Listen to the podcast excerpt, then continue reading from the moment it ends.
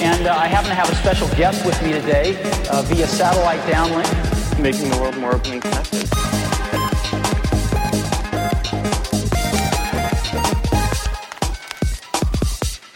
Welcome to the Today in Tech History podcast, where you learn about a few tech related events that occurred today, January 7th, from history.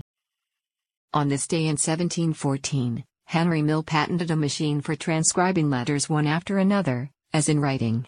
Sadly, he died before he perfected the first typewriter. On this day in 1839, Louis Daguerre made the first announcement of his photographic system at the Académie des Sciences in Paris, though details were not presented until August of that year. On this day in 1954, in New York at IBM headquarters, IBM and Georgetown University showed off their joint project on machine translation. More than 60 sentences were translated from Russian to English using eight grammar rules. On this day in 2003, Apple released the public beta of its new browser, called Safari.